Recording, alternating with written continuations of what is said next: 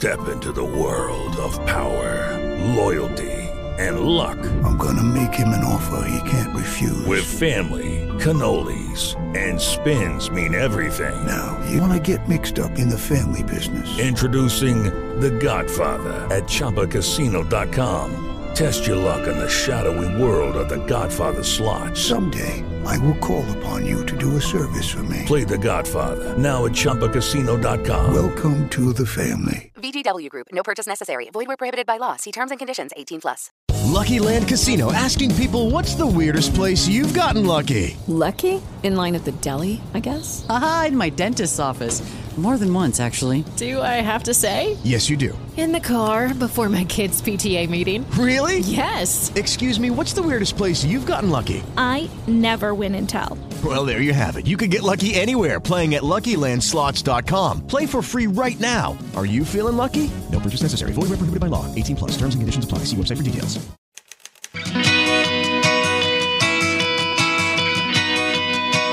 Perdidos na Estante, o seu podcast de adaptações literárias do site Leitor Cabuloso.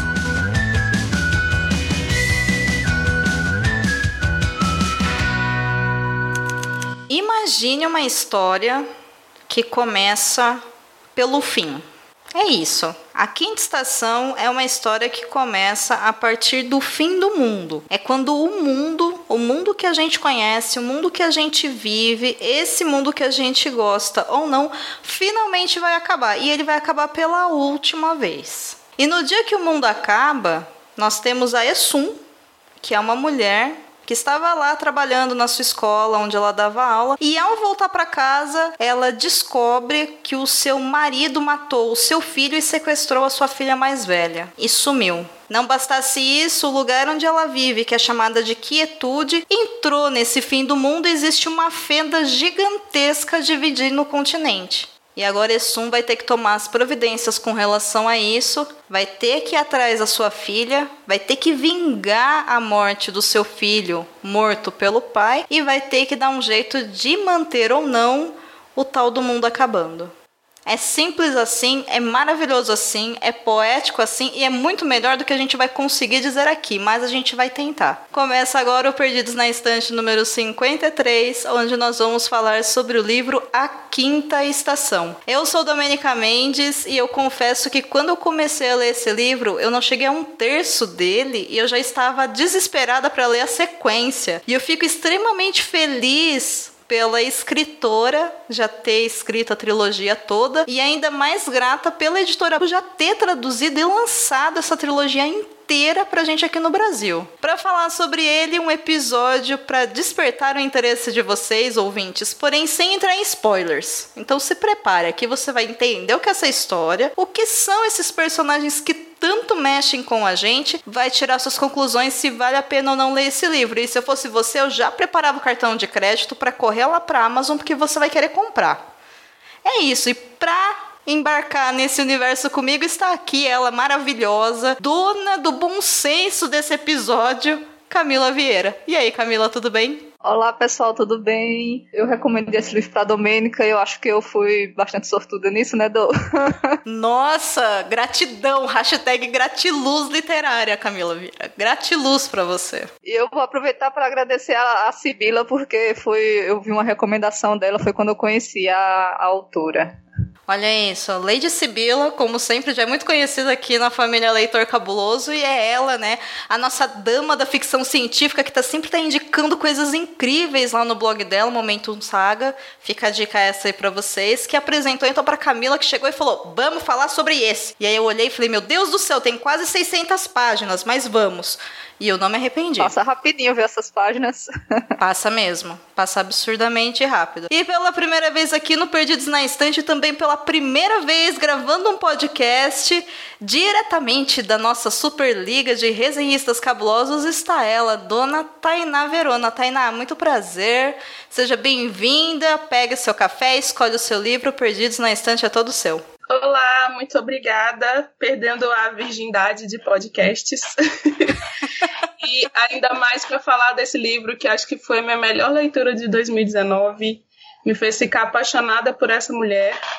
E agora, agora eu, eu sigo tudo que ela fala no Instagram, ou no Instagram, no Twitter. eu amo muito ela. Realmente, gente, mas quem é essa tal dessa mulher que a gente tá falando? A gente já vai chegar nela, mas antes disso, aguenta um pouquinho porque tem alguns recadinhos básicos sobre o Perdidos, Catarse, PicPay, outras novidades e tal. E aí a gente já cai direto na pauta principal.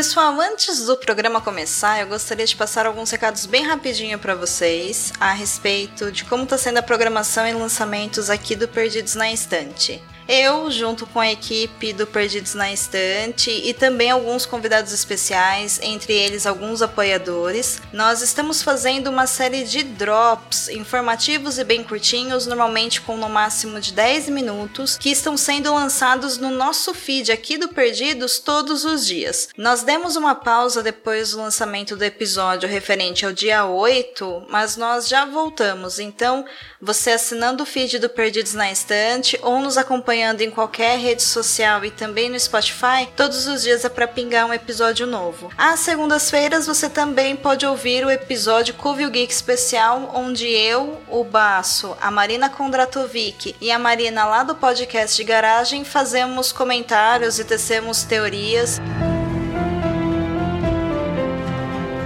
E se você gosta do nosso trabalho, eu sei que as coisas estão difíceis, mas eu te peço que se você tiver condições, por favor, nos deem pelo menos 10 reais através do Catarse ou do PicPay, para que a gente consiga continuar trazendo conteúdos para você, não só no Perdidos na Instante, mas também em todo o site do Leitor Cabuloso. Qualquer coisa, a gente está aqui, respira fundo, não entre em pânico, a gente vai sair dessa com muita calma, serenidade, a gente consegue, tá bom? Fique em casa.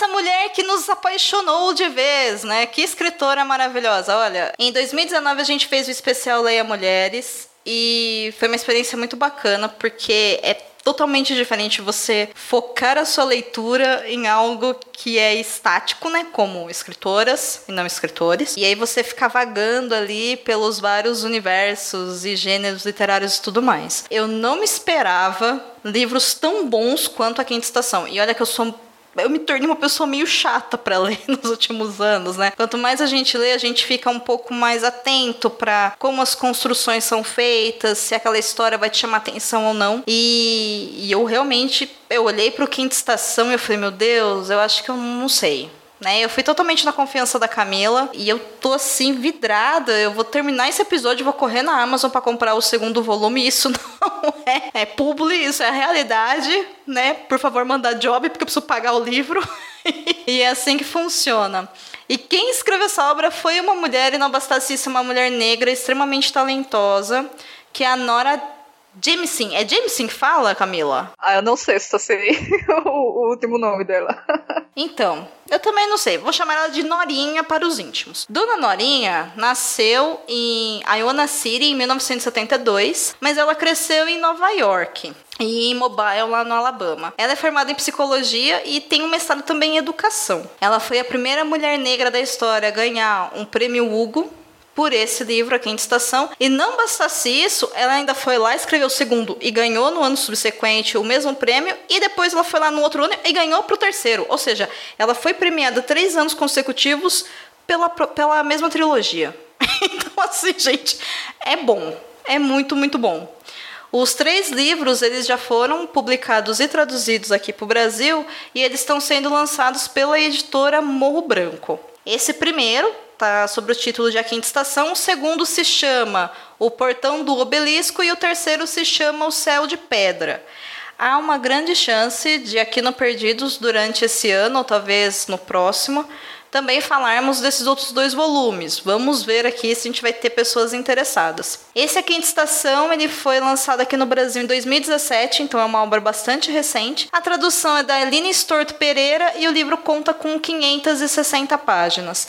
O único problema a respeito desse livro, por ser da Morro Branco, é que a Morro Branco ainda não pôde aderir às obras em outros formatos que não sejam físico, então ela não tem e-book. Isso acaba sendo um pouco complicado porque acaba minguando aí e dificultando que a gente consiga ter dificultando não, acaba na verdade impossibilitando que a gente consiga ter esses livros em formato digital, que muitas vezes é a preferência das pessoas para leitura, mas especialmente é muito complicado porque impede que os nossos amigos e amigas leitores que são deficientes visuais consigam ler os livros. E a Morro Branco tem um catálogo maravilhoso, assim, é incrível o catálogo dela, então eu sou uma das pessoas que, embora eu entenda o que o mercado literário no Brasil pede, entenda que a Morro Branco não consegue ainda se adequar, eu torço muito para que ela consiga, porque as obras que ela está trazendo são maravilhosas.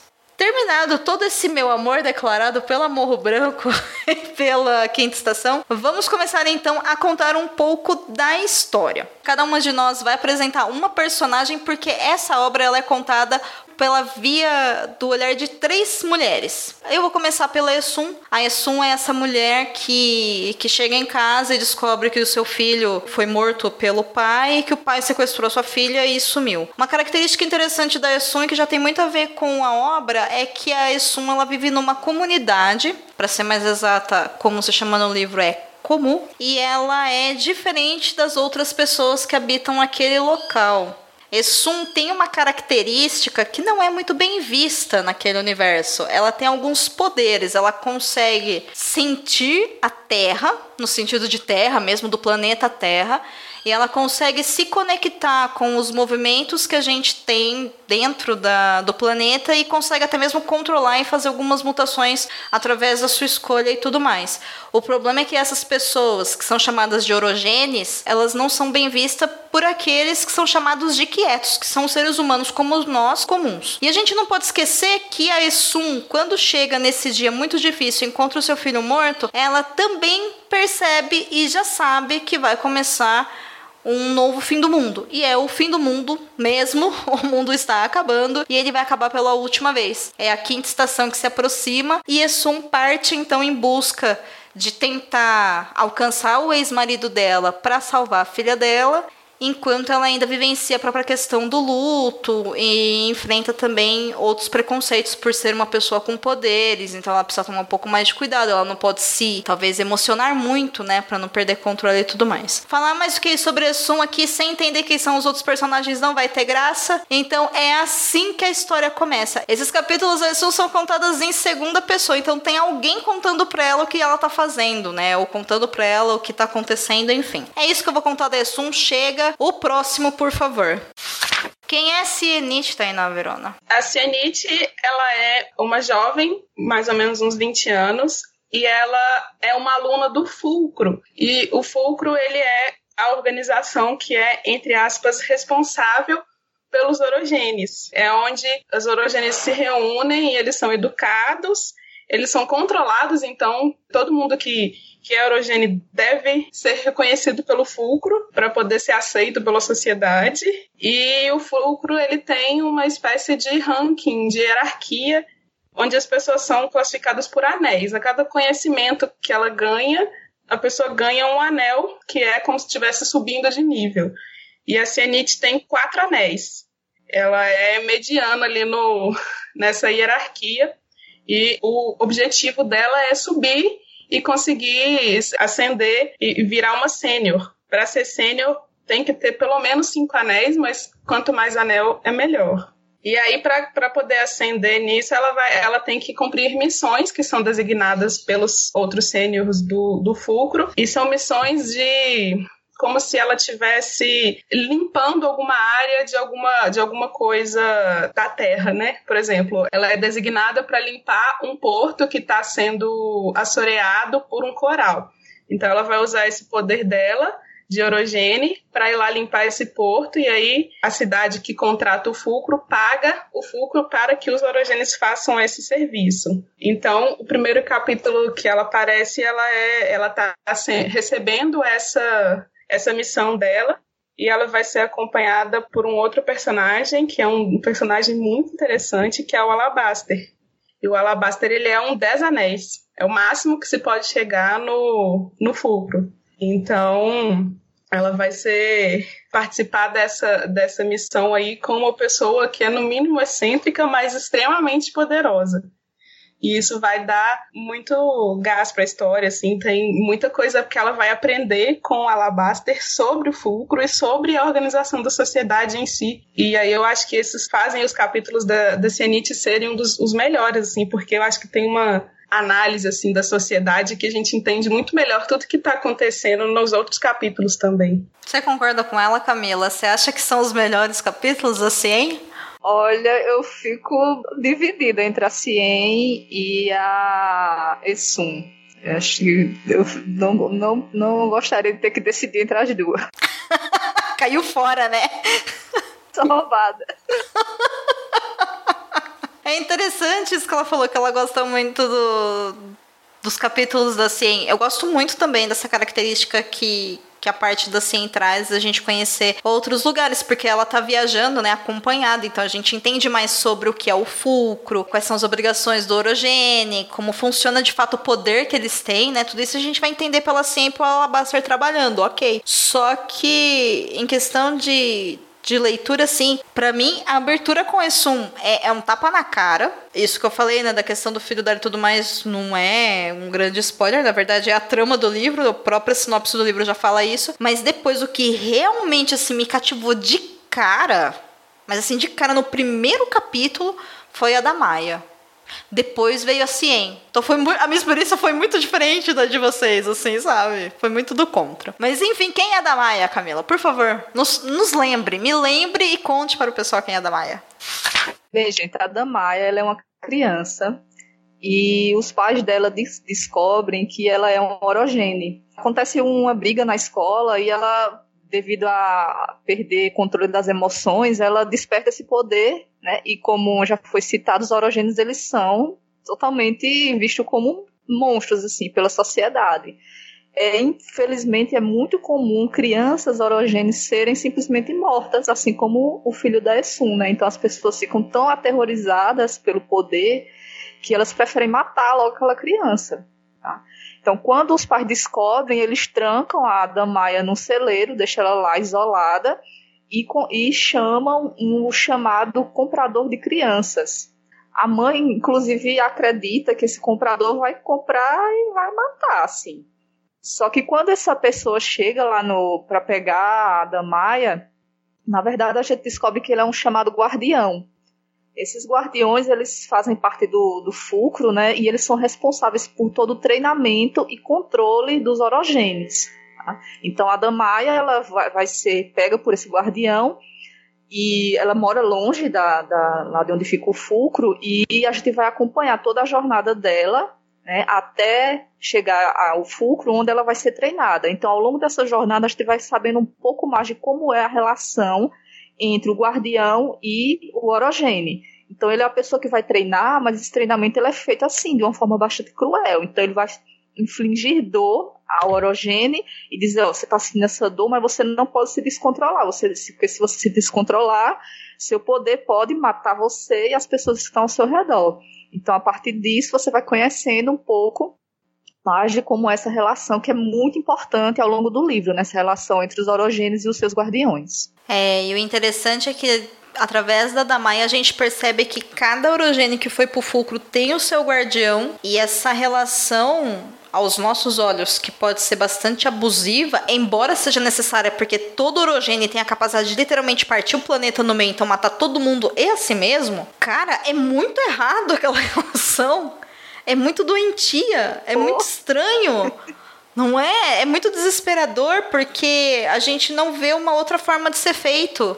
E isso é horrível. E a gente não citou, mas o Fulcro, ele é uma uma instituição paramilitar. Então isso já muda completamente também a ideia, né? Quando a Tainá falou que a Cien é uma quatro anéis e que ela foi treinada pelo Fulcro e tudo mais, a gente não tem ideia que a Cien, na verdade, ela teve um treinamento militar e que essa organização realmente tem um poder, então, que deve ser muito absurdo. Mas, dentro desse mundo, é, eles conseguem prestar alguns serviços para poder manter o planeta funcionando. E aqui, quando a gente fala de planeta, é bom a gente deixar um pouco claro para quem estiver ouvindo e não, não tiver muita noção do que está acontecendo. Os orogênios eles têm capacidade de sensar a Terra, então eles conseguem, por exemplo, saber aonde que vai ter uma erupção vulcânica, onde que vai ter um terremoto, onde que vai ter um tsunami, etc e tal. Então eles conseguem controlar esses eventos se eles forem poderosos o suficientes para evitar o fim e o extermínio de populações. Então é muito útil.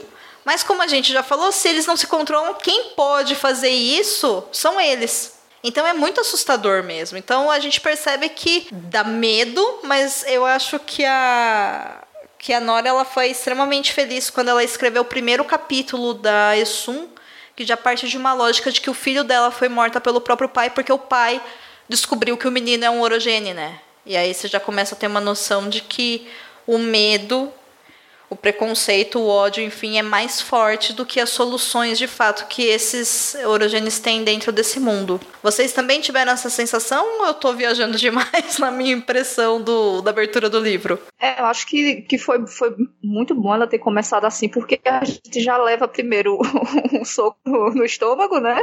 Para se orientar como é que vai ser o livro e para ficar bastante claro como é a relação das pessoas, do, dos quietos com os orogênios, porque é aquela coisa, você não conhece, então você tem medo e tem preconceito, né? Porque existe até algumas, alguns mitos relacionados aos orogênios. Então, a própria mãe da Damaia, por exemplo, diz: Ah, eu nem dei um cobertor para ela porque a orogênio não sente frio. O guardião, não, ele sente, lógico, ele é uma pessoa também, né?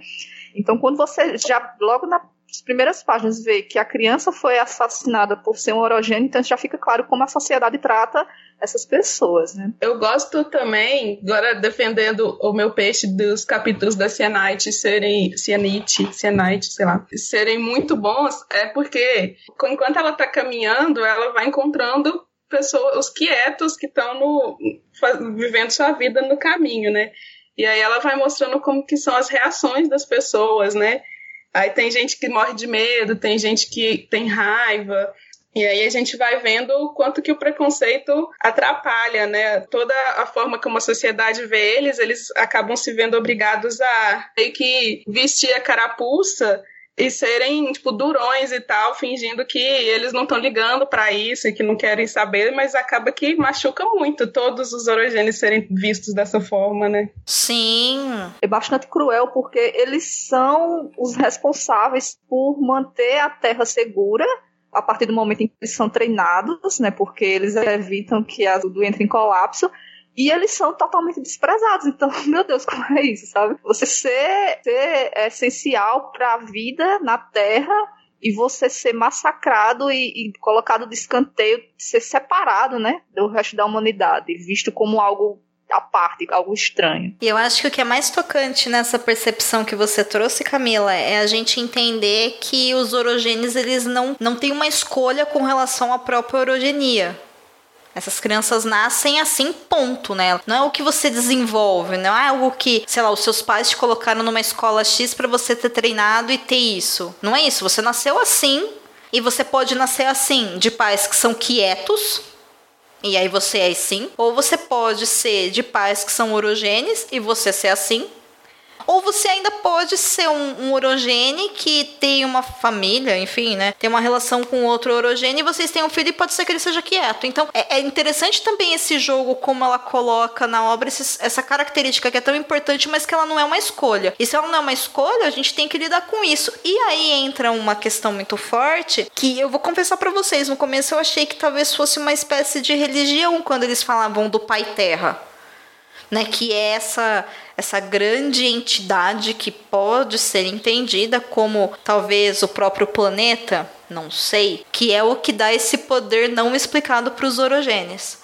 Né? E aí esse pai terra, como qualquer tipo de, de superior aí, sei lá, espiritual ou filosófico, ele costuma não atender muitas necessidades, né, do, do seu povo, enfim, ao mesmo tempo que ele atende perfeitamente o essencial, porque existem os orogênios que estão ali para resolver os problemas, né? Então é, eu gosto muito assim dessa coisa que ela colocou na obra, que é essa referência ao pai terra, E como qualquer pessoa que já se questionou sobre algum tipo de religião ou sobre algum tipo de obra que trabalha com essa ideia meio filosófica, eu fiquei com sete passos para trás com relação ao Pai Terra, assim, sabe? Fiquei meio. Hum. Ah, sim. Sabe? Fiquei meio assim. É, ela... Não gosto muito, não. Tipo pombo, sabe? Eu acho que eu não gosto muito, não. Ela coloca como se a orogenia fosse um castigo que o Pai Terra dá a alguns seres humanos por consequência do que eles fizeram anteriormente, que a gente não sabe bem exatamente o que é, né? O que, que aconteceu no passado que fez o Pai Terra ficar com raiva e por isso que existem as quintas estações, né? Pois é, e aí eu gosto disso que você falou agora, porque o que é uma quinta estação? Bom, uma quinta estação pelo que a gente entende, são, são períodos em que a Terra entra em total colapso.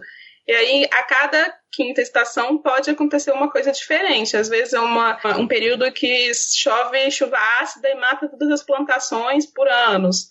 Ou pode ser um período em que muitos, muitos vulcões entram em erupção ao mesmo tempo e fica sem, sem possibilidade de entrar a luz do sol por causa das nuvens de gás.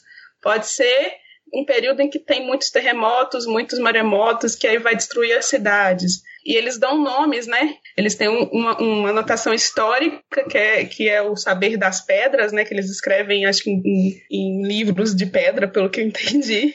E aí eles têm, dão nomes para cada quinta estação e as consequências delas, quantos anos duraram. E aí todo mundo da sociedade vive em torno de esperar a próxima quinta estação. Eles não, eles não, por exemplo, não podem ter prédios muito altos porque o primeiro terremoto que vier vai destruir tudo.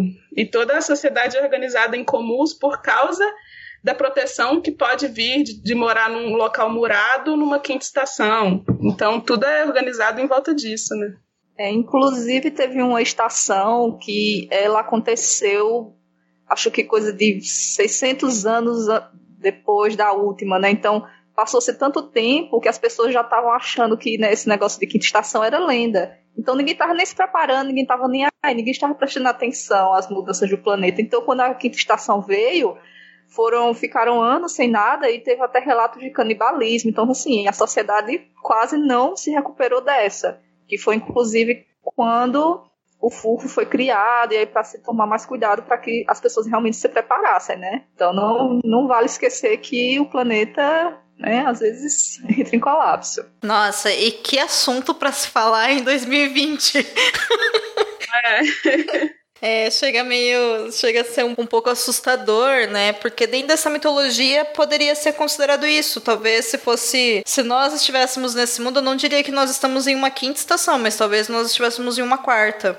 Ou talvez, sei lá, daqui seis meses, oito meses, a gente descubra que a gente tá numa quinta mesmo. Então eu gosto muito dessa coisa, né? Porque as estações elas começam, né? Da primeira até a quinta. Na quinta é sempre quando acontece alguma coisa no planeta que acaba obrigando todos os os habitantes do planeta se reorganizarem e mudarem a sua forma de, de sobreviver e de se relacionar para poder sobreviver junto aos demais, né, até o próximo. E aí, indo de encontro ao que a Tainá falou dessa questão do Pai Terra, eu também tive a impressão, pelo que é falado na mitologia do livro, de que não sei, tá? Mas pode ser que durante um tempo não, as estações elas não chegavam até a quinta, até uma hora que aparentemente o ser humano deu uma abusada, né? Enquanto uma, uma raça é, íntegra e ela deu uma abusada no planeta, se descuidou e aí foi quando o Pai Terra, durante alguma estação, veio e, entre aspas, amaldiçoou alguns de nós com a orogenia. O que foi muito útil, né, para evitar uma quinta estação. Porém, temos uma quinta estação que nós não sabemos de onde veio, nós não sabemos o que está causando. E isso também é um plot do próprio livro, porque se nós temos agora o fulcro com tantas pessoas que são treinadas para controlar seus poderes e para poder curar né, ou resolver esses pequenos problemas que podem vir a aparecer, um vulcão ali, um terremoto lá, um tsunami não sei aonde, se a gente já tem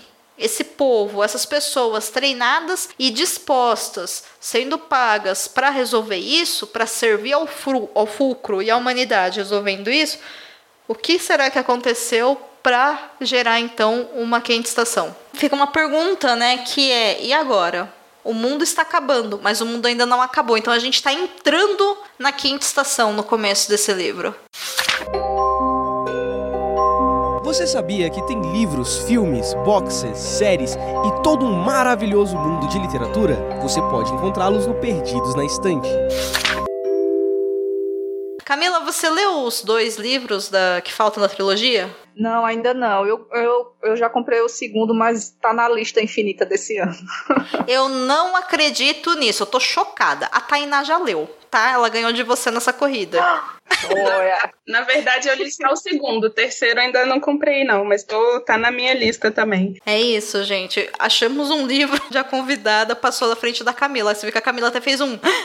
Não acredito que eu fui passada para trás. Não, é muito eu legal. Acho que eu vou começar a ler hoje, não é por nada não, viu? É, eu acho que você deveria correr atrás do tempo perdido. Tainá, você que leu a segunda obra, sem dar spoilers, né? Claro, mas conta pra gente. A continuação, ela segue no mesmo universo e é realmente a continuação dessa história? Ou ele muda de tempo, por exemplo, se fala é antes, é um livro à parte? Como é que é? Não, é uma continuação direta da história. O primeiro capítulo do livro é a continuação imediata do último capítulo da Essum. Olha aí. Então vai estendendo, a gente vai conhecendo mais ainda sobre esse mundo, sobre o que está acontecendo, sobre a piora dessa, dessa, dessa situação que está acontecendo, porque à medida que vai passando o tempo desse evento catastrófico que teve, a situação vai piorando, né? Vai começando a ter chuva ácida, vai, as coisas não conseguem mais crescer, então as pessoas estão preocupadas com fome, então vai mostrando a situação da sociedade, como que ela está colapsando inteira por causa dessa estação que parece ser a pior que eles têm notícia, assim. Então é muito massa, muito massa. A continuação tão boa quanto a primeira. E olha que isso é difícil, é muito difícil alguém conseguir escrever um segundo volume de uma trilogia onde o segundo volume é tão bom quanto o primeiro, convenhamos. Como a, a mitologia que ela cria nesse, nesse universo é, é muito interessante. E aí ela só acrescenta mais informações que vão tornando tudo mais complexo, então o livro consegue manter um, um, um, nível de interesse assim do primeiro para o segundo, porque aí você fica muito curioso para saber, porque aí assim começa a descobrir muitas coisas. Então você fica muito curioso para querer conhecer mais do que está acontecendo, do que aconteceu no passado, porque ela vai, vai descobrir algumas coisas. Então é muito, muito legal. Eu acho que eu gostaria de pontuar. Pontue. Um ponto assim que, que me chamou muita atenção é que essa é uma fantasia que, um, não tem jornada do herói e, dois, não tem vilão. Então, é uma fantasia que foca muito na construção de mundo na construção de personagens, sem ter toda aquela coisa, entre aspas, pronta, né? De outras fantasias que a gente lê, de um personagem aprendendo e, e saindo uma aventura. É tipo, é um estilo diferente mas que prende muita gente. Eu não conseguia parar de ler esse livro. Nossa, um mérito muito grande da autora conseguir fugir tanto assim do comum, né, que tem nas fantasias. Bom, aí tem duas coisas que eu acho que são interessantes da gente falar. A primeira é que, se eu não me engano, tem muita gente que caracteriza essa obra como de ficção científica e não de fantasia. Pensei em fantasia por causa da orogenia, meio como se fosse uma magia, né? Pois é, eu, eu concordo totalmente. Para mim também é fantasia. Para mim não é ficção científica, não. Você, Camila, você acha que é fantasia ou ficção científica? Eu, eu acho que deve ser uma mistura das duas, não? Você tem tem aí coisas de fantasia, mas também você tem, tem ficção científica também misturada. Eu acho que junta um pouco dos dois que sai uma coisa maravilhosa, né? Acho que tentar ficar colocando em caixinhas muito definidinhas também, não sei se vale muito muito a pena. É. O pessoal que caracteriza essa obra por ficção científica provavelmente a coloca por causa da, do compromisso que a autora teve de trazer informações que são cientificamente verdadeiras ou provadas, né, com relação a algumas características do planeta, por exemplo. Uhum. Entendeu? Então, sim, existe sim ali uma ciência, e aí eu acredito que, como ela criou uma ficção em cima, tem muita gente que considera ele como ficção científica. Mas quando a gente fala em ficção científica, a gente tende a imaginar aqueles universos que são muito no futuro, que são voadores, que tem um monte de coisas tecnológicas que a gente não consegue nem imaginar, sabe? Sei lá, uma coisa meio Black Mirror, ou meio Star Trek, ou meio, meio Star Wars, assim. E aqui a gente não tem. A gente tem algumas criaturas que a gente acabou não falando, né? Mas nós temos os comedores de pedra, por exemplo, que são uma raça humanoide que aparentam ser estátuas vivas e que elas vivem dentro da terra porque elas comem terra e a gente não sabe o que são.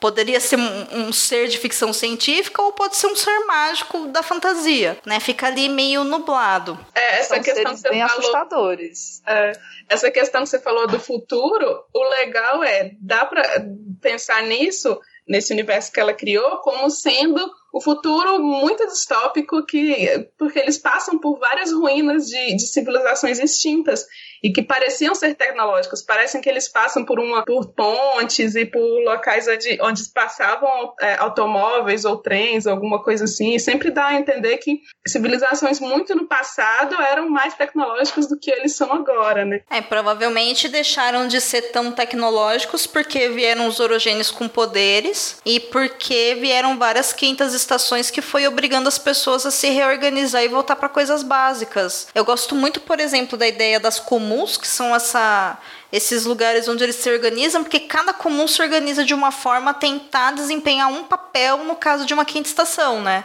Uhum. Isso é muito legal. Então você tem as pessoas lá que, sei lá, que plantam e tem mais habilidade com isso, você tem a outra galera que, sei lá, é mais responsável pela segurança e tal. E isso é, se a gente for para pensar, é uma forma de organização social que a gente tem dentro de, da nossa sociedade ao longo da história desde sempre, mas que fica dividida em grupos. A gente não tem noção da distância entre esses grupos, isso é um fato. Né? E a gente também não sabe se eles só se organizam assim, é, meio que, entre aspas, como se fossem distritos dos jogos vorazes, né? Completamente à parte dos outros. A gente não sabe, mas é um ponto interessante mesmo da obra, eu concordo com você. A única coisa que eu discordo do, do seu apontamento é que tem jornada do herói nessa história sim. A história inteira é uma jornada de herói. Ah, não sei, mas é, é, é, não é tão linear como a gente costuma ver, né? Tão não, não, não é. Isso, isso é um fato, não é uma coisa linear, mas tem. Muito provavelmente vai ter um grande vilão nessa obra. Acho que até o final a gente vai descobrir quem é. Imagino eu, não sei. Se, vai, se a gente vai descobrir quem que provocou a quinta estação, por exemplo. Mas deve ter um vilão. E tem uma jornada de heróis, sim. Principalmente, eu acho que na, na própria busca da Essun, quando ela vai em busca né, de vingar a morte do filho e começa a, enfim, enfrentar as consequências dela ser uma orogênea e tal, eu acho que é uma coisa bem de jornada de herói, assim. Sabe assim, eu já saquei isso lá no começo. E aqui, a gente não falou, mas apesar dessa abertura que tem na história com a Essun já chegando em casa, já encontrando o filho morto, o grau de violência depois eu acho que deu uma amenizada, assim, dessa violência mais corporal. Eu acho que tem muita violência psicológica na obra, mas nessa coisa mais física, de lutas e batalhas, eu não senti a presença tanto. Vocês sentiram? A violência que, que ocorre é mais psicológica mesmo, principalmente na forma como os orogênios eles são eu não diria manipulados, mas controlados pelo fulcro. Principalmente a Cien, ela é controlada de formas que me deram muita raiva. Meu Deus, que agonia ler certas partes desse livro. é um livro maravilhoso, mas você leva cada soco, que é complicado. Tá? Então, essa violência assim, mais psicológica, mais esse controle que, que os orogênios sofrem é, é bastante complicado, é bastante difícil de você ler e não, não se sentir revoltado. Assim. É, nas, nas partes da Senite, por isso que eu gosto tanto, que, que o Alabaster vai meio que destruindo aos poucos a crença que ela tem porque ela, ela vai nessa jornada com ele completamente querendo estar dentro desse sistema do fulcro. E ela vai conhecendo Alabastra e ele vai mostrando para ela vários fatos que vai falando assim, olha, talvez o que você acha que é o fulcro não é bem assim, talvez o que eles estão te contando não, não é exatamente a realidade, eles querem que você saiba essa parte da história, mas não o que vem por trás. E aí ela vai, vai entendendo que talvez toda a, a, crença que ela tinha de como a sociedade era organizada não corresponde à realidade, né? Nossa, é perfeito. Inclusive, a própria questão da Cianite, quando a gente entende o tipo de violência que ela sofre, como a gente olha pelo olho dela, parece que não é uma coisa violenta. Aí, quando a gente olha por. Apesar dela não se demonstrar confortável com o que está acontecendo. Desde o início, né? O que é muito curioso, assim. Ela não entende que é uma violência, ela entende que é um dever, mas é, ela demonstra o desconforto desde sempre. Mas a gente só consegue entender o quanto isso é doentio e é sim violento a hora que, pelo olhar dela, a gente consegue entender que existem coisas muito maiores por trás disso. Sim. E aí realmente é de explodir a cabeça e você olhar e falar: não, eu não queria mais. eu não queria isso. Eu queria uma história boa. Uma história boa que começa pelo fim do mundo. Sim, entendi. Mas, é, acontece. Ei, você quer encontrar um mundo secreto de adaptações literárias? Sim, mas onde? Perdidos na Estante. Aqui no Perdidos na Estante, nós, ao final do episódio, damos a nota de 1 a 5 selos cabulosos para os livros que lemos, sendo essa nota possível a partir de 1 que seja nota quebrada, como 1.5, 2.5, etc e tal. Então eu gostaria de saber das minhas queridas colegas de mesa qual é a nota de 1 a 5 selos cabulosos que vocês dão para o livro A Quinta Estação e o porquê. Começando por você, Tainá. Qual é a nota que você dá? Bom, eu dou 5, coraçãozinho do lado. Porque, assim, igual, igual, eu falei, foi um porque eu não conseguia parar de ler. Você vai lendo assim, né? E apesar de ser um mundo, seja de ficção científica ou seja de fantasia, é um mundo que não é o nosso mas que tem tanta coisa que a gente consegue relacionar com a, com a nossa sociedade, com os preconceitos que existem aqui, com as vivências das, de, de pessoas. Um ponto interessante é que a maioria dos personagens são negros, né? Quem é diferente é que é o branco. E aí a gente vai entendendo várias, várias dinâmicas das nossas, da nossa sociedade, disfarçadas, entre aspas, num, num mundo fantástico, né? E eu, eu gosto muito de, de livros que fazem isso, assim, de de conseguir colocar a nossa realidade para a gente enxergar ela de outros jeitos, assim, na fantasia. E você, Camila, qual é a nota que você dá? Bem, eu dou cinco selos cabulosos também. Né? Esse é um livro que cria um universo extremamente interessante, assim, em termos de trazer essa questão da orogenia, assim, eu gostei, achei bastante criativo, de, de misturar, assim, essa coisa científica com uma um problema de continuidade da espécie, de continuidade do, do ser humano aqui no planeta. Além disso, tem a questão dos personagens que são maravilhosos, assim, você realmente fica muito ligada a eles, né, durante todo durante toda a história, sendo a as três mulheres e também o Alabaster, que é um personagem bastante importante também durante a história, você fica é, acompanhando a história desses personagens de forma de, é bastante satisfatório, né? Você acompanhar toda a jornada deles. Tá? Então, por tudo isso, não tem como dar menos do que cinco selos cabulosos.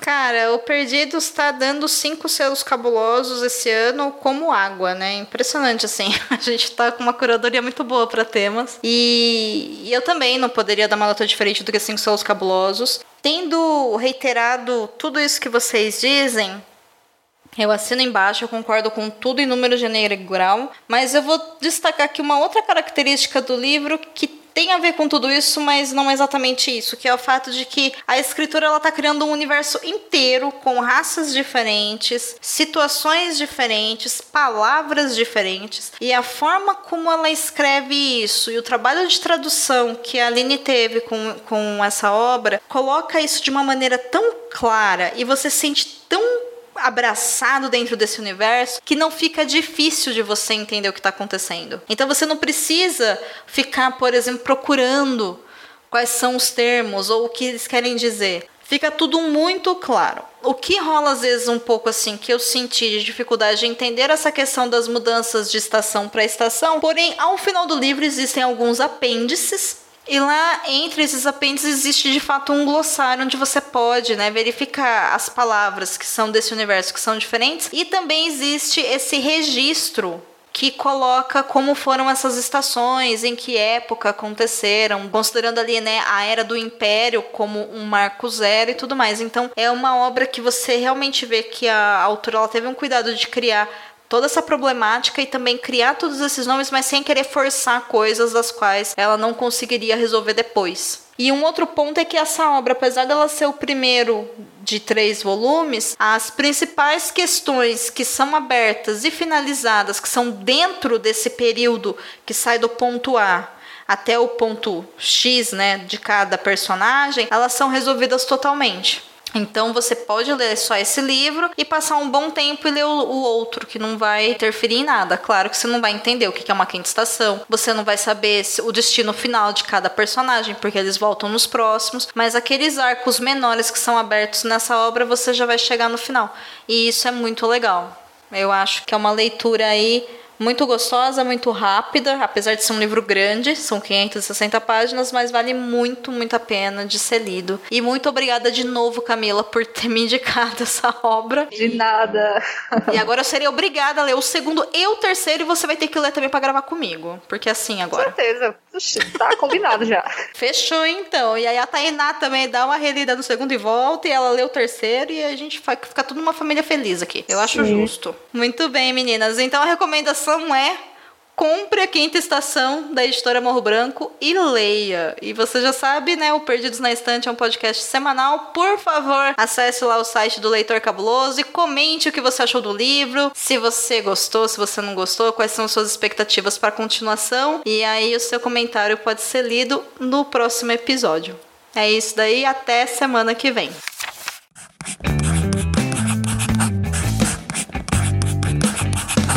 Esse podcast faz parte do site Leitor Cabuloso. Conheça nossos conteúdos em www.leitorcabuloso.com.br.